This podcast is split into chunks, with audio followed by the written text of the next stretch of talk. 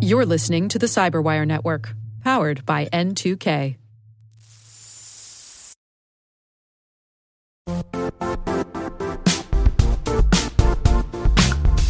The IT world used to be simpler. You only had to secure and manage environments that you controlled. Then came new technologies and new ways to work.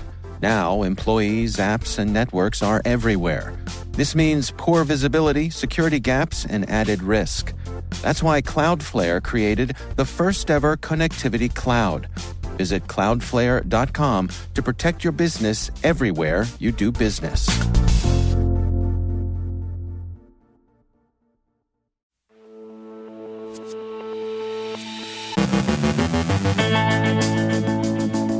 Citizen Lab finds and Apple patches a zero day used for zero click installation of Pegasus spyware. A Cobalt Strike beacon has been turned to cyber espionage use against Linux targets. The Russian government could, it seems, take action against cybercrime, but its will to enforcement seems to be inconsistent. Ben Yelin from UMD CHHS with more on Apple's CSAM controversy. Our guest is Mel Shakir from Dreamit Ventures on selling to CISOs and their customer sprints. REvil makes nice with grumpy affiliates, and criminals' commitment to the common good seems weak. That's not a surprise, right?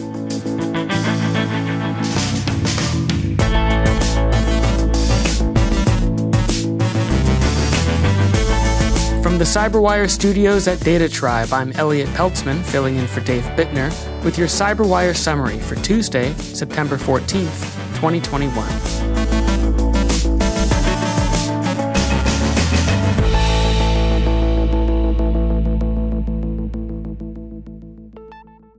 During its investigation of a Pegasus spyware infection of a Saudi activist's iPhone, the University of Toronto's Citizen Lab has found a zero day, zero click exploit against iMessage.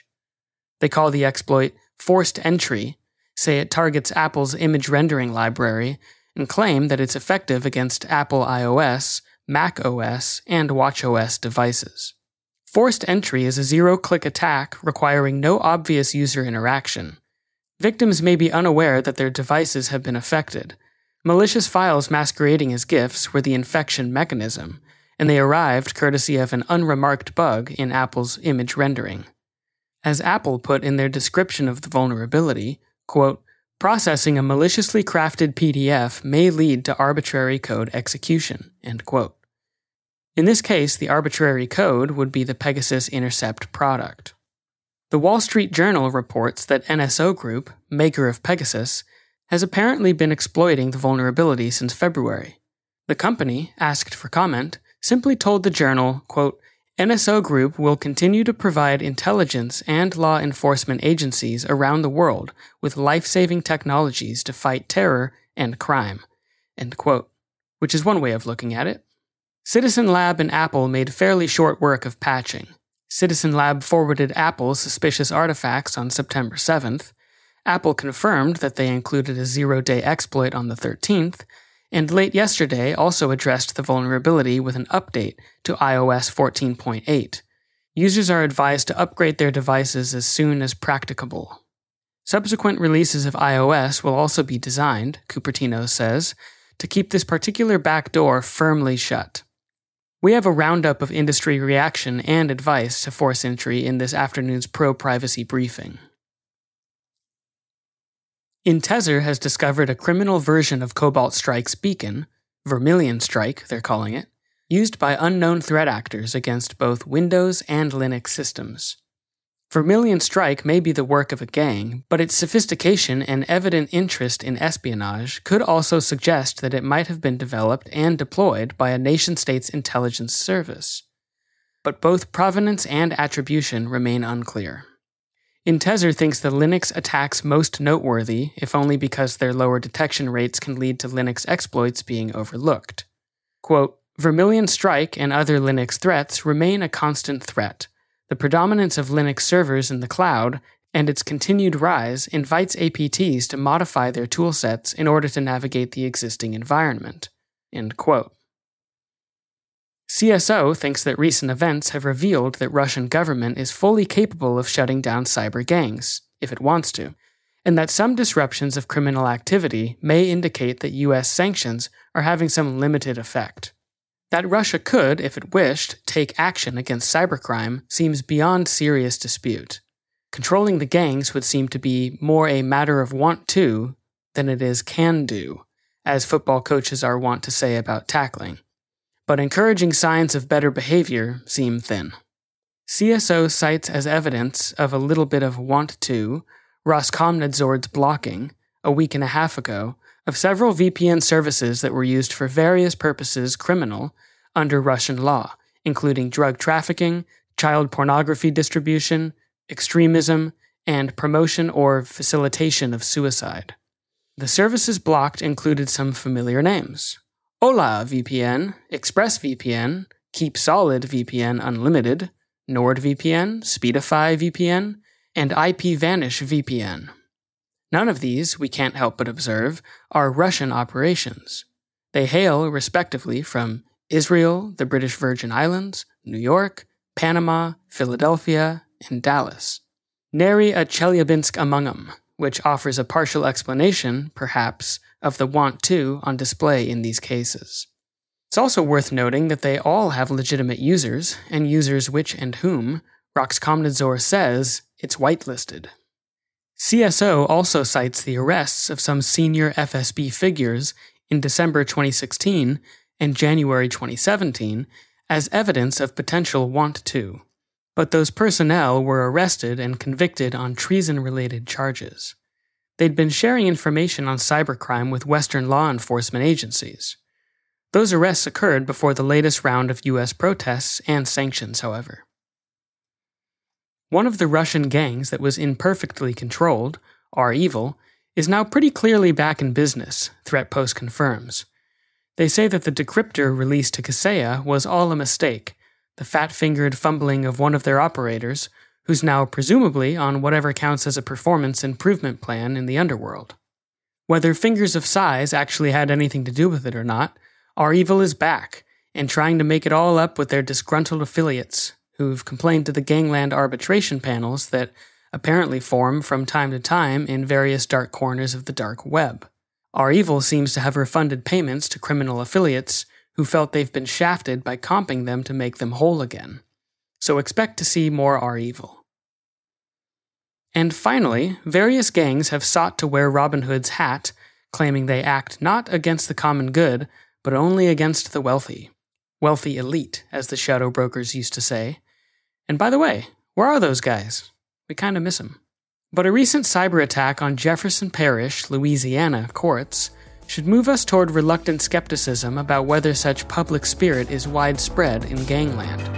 An unspecified gang took advantage of the distraction of Hurricane Ida to install unspecified malware in the court's networks, NOLA.com reports.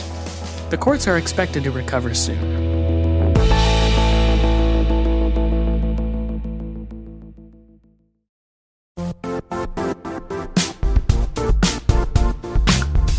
And now, a word from our sponsor, Zscaler, the leader in cloud security.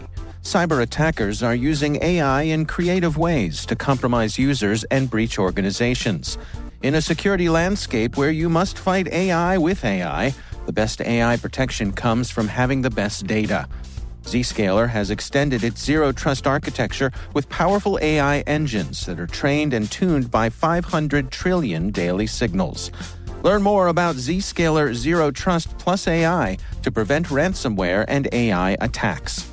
Experience your world secured. Visit zscaler.com slash zero trust AI.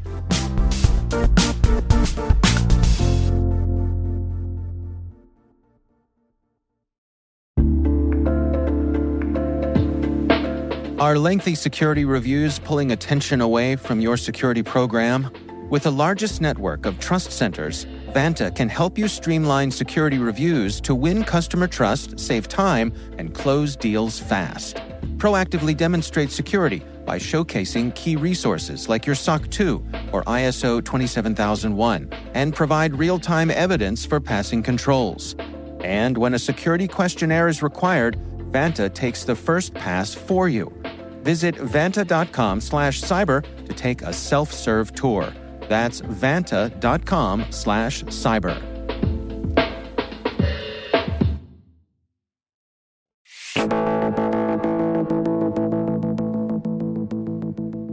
Let's face it, if you're on the sales and marketing side of the house, one of the challenges you likely face is getting quality time pitching your wares to CISOs.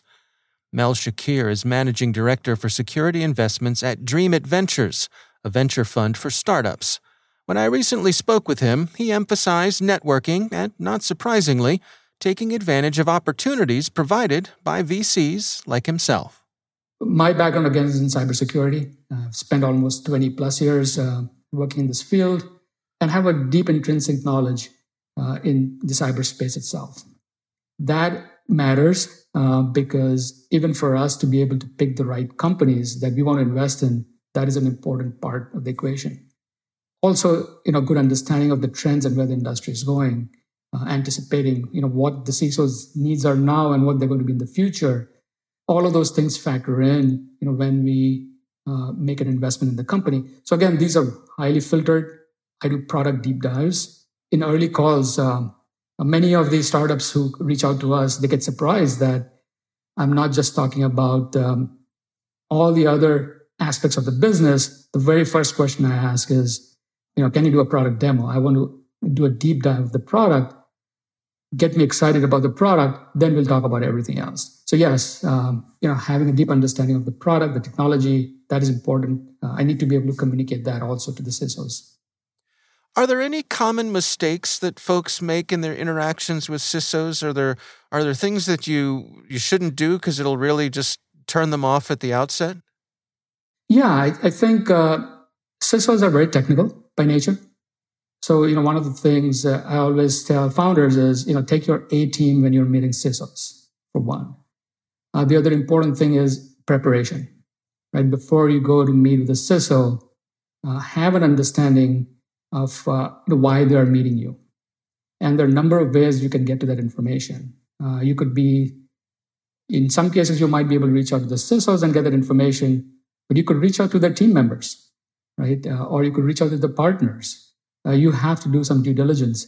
You know, the kind of legwork the sales team and the biz dev teams would do um, to be prepared, right? So be prepared for those meetings. Uh, also try to have an understanding of the broader vision and roadmap for the CISO and try to uh, understand, you know, how you're going to fit in in their world. So preparation is the key. Uh, if you go unprepared and if you're, uh, you know, talking about your solution, which is not in context with what the CISO's needs are, what his vision is, you're certainly going to turn him off. Uh, and the other important thing is um, when talking about traction, every CISO wants to know whether your product is being used by other CISOs, especially ones that they might know. Uh, so you have to be careful about that. Uh, it's not very hard to anticipate what the network of a CISO is going to be. If he's based out of the Northeast, he's likely to know you know CISOs in those in the area where he resides, right? Because there are lots of local forums that they would be meeting. If you have had interactions with them, uh, real ones that they are going to be able to reference and validate, then make those references, not just uh, throwing out names and logos, uh, because they will verify that. That's Mel Shakir from DreamIt Ventures.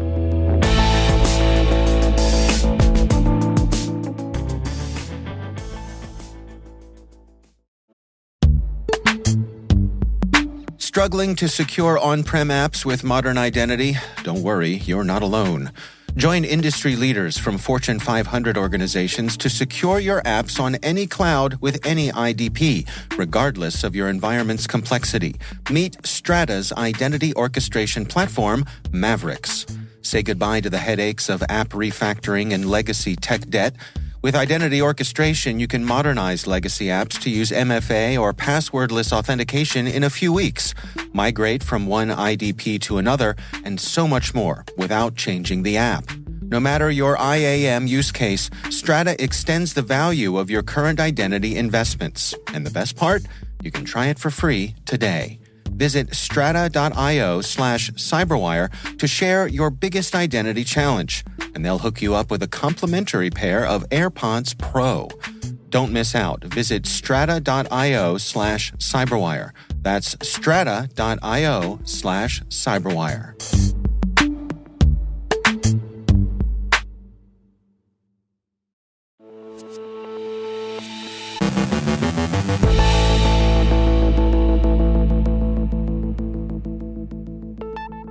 And joining me once again is Ben Yelin. He's from the University of Maryland Center for Health and Homeland Security. But more important than that, he is my co host over on the Caveat podcast. Ben, it's great to have you back. Good to be with you, Dave. We recently had a special edition of Caveat where we spent the entire episode talking about Apple's uh, announcement that they were going to do some on device scanning for CSAM, which is uh, child sexual abuse materials. Do I have that right? Yes. Yes. And of course, that was quite controversial and uh, has garnered, Put it mildly. Yeah. garnered a lot of coverage uh, from folks who are concerned about privacy. Uh, there's been an update here. What's the latest, Ben? So Apple has partially reversed its decision. Uh, so I don't think we should over exaggerate what they're doing here. You know, it's been reported in some news sources that Apple has walked back their announcement. I don't think that's entirely accurate. What they're saying is we need more time to study it. We're going to hit the pause button on our plans. Mm-hmm. You know, we want to figure out a way to monitor for this exploitative material, but in a way that doesn't violate user privacy. Hmm. So the big objection is to the program where Apple would be scanning on your devices um, through your photos, your iCloud photos, for sexually exploitive pictures that match pictures on a database maintained by organizations like the Center for Missing and Exploited Children. Obviously, that's an extremely worthy goal. I think Apple thought that um, they were being good Samaritans by developing this program, and it seems like they didn't really anticipate that there would be a, a backlash. Right. Um, this was a pretty widely publicized decision. They sent out um, information on the technology to advocacy groups. Um, I mean, you know, to put it relatively mildly, they were kind of bragging about what they were doing. It was and is a clever technological solution. Absolutely, to an extremely worthy goal. Right. Um, you know, we cannot minimize the importance of keeping this type of material out of the hands of uh, bad actors. Right. because there was this backlash, Apple, in wanting to maintain its reputation as the foremost protector of user privacy, realized that they had gone a step too far. And I think the lesson here is activism matters. Um, this company, you, you can hold organizations and companies reliable by raising hell when something happens that you disagree with Mm-hmm. activist groups such as the Electronic Frontier Foundation and Epic sprung into action, got petitions together, wrote op eds, um, and it had a really big impact. And as I said to you on the Caveat podcast, sometimes, you know, you can have more of an impact on private sector decisions than you can on, um, you know, your own lawmakers Mm-hmm. because there's more accountability. I mean, if you have a problem with what Apple has done, you can move on to the next product. Right. Um, and I think Apple is very attuned to that. So that's to me the broader lesson here. We don't know what Apple's going to do going forward, uh, whether they will fully reverse this decision or whether, you know, while we're all sleeping on some Friday night, they're going to reinstate the program. Yeah, right, right. Well, that's I mean that's an interesting question. I've seen some folks uh, sort of cynically say that that was it could be Apple's next step is to sort of wait for the heat to blow over and then just quietly enable this in some future software update. Do you think at this point they could get away with that? I mean, I think it's possible they try to do that. I think because this has already happened and they've already raised the ire of privacy and uh, groups and security advocacy groups, Mm-hmm. no matter what they do now, there's a watchful eye on Apple's behavior. Right. So I don't I I don't think we're in a situation where cut three months ahead in December, it's Christmas Eve, and Apple, you know, tries to avoid the publicity. right. Right. I, I, I, don't think that's going to happen. Yeah, I mean, interesting uh, to see Apple walk back something like this, which I think is we can agree is sort of contrary to their corporate impulse, right? Right. Right.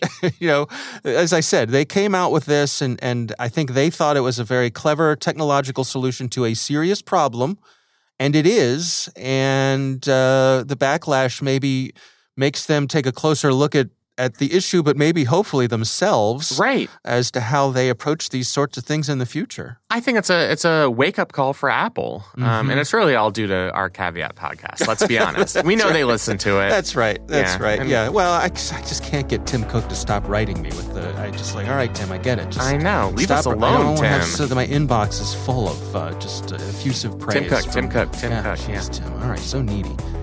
All right. Well, Ben Yelin, thanks so much for joining us. Thank you.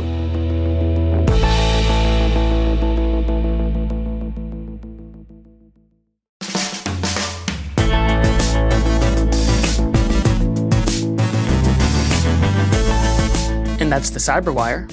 For links to all of today's stories, check out our daily briefing at thecyberwire.com. And for professionals and cybersecurity leaders who want to stay abreast of this rapidly evolving field, sign up for Cyberwire Pro. It'll save you time and keep you informed. Listen for us on your Alexa smart speaker, too. The Cyberwire podcast is proudly produced in Maryland, out of the startup studios of Data Tribe, where they're co building the next generation of cybersecurity teams and technology.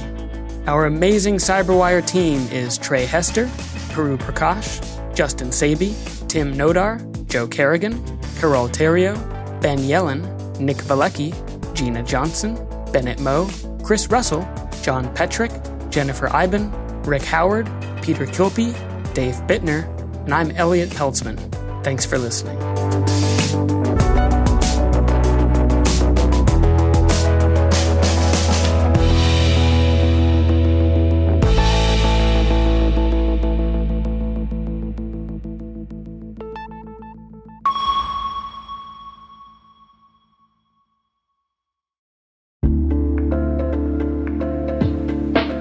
Hi, everybody. It's Maria Varmazis here, your host over at T Minus Space Daily, and sometimes a guest on Hacking Humans, too. We here at N2K Cyberwire work hard to bring you concise, intelligence driven news and commentary, and we'd like to know how we're doing. Please take a few minutes to complete our audience survey and share your feedback to help us continue to grow and meet your needs visit cyberwire.com slash survey. That's cyberwire.com slash survey to get started. Thanks so much for your input as we reach for the stars. It means the universe to us.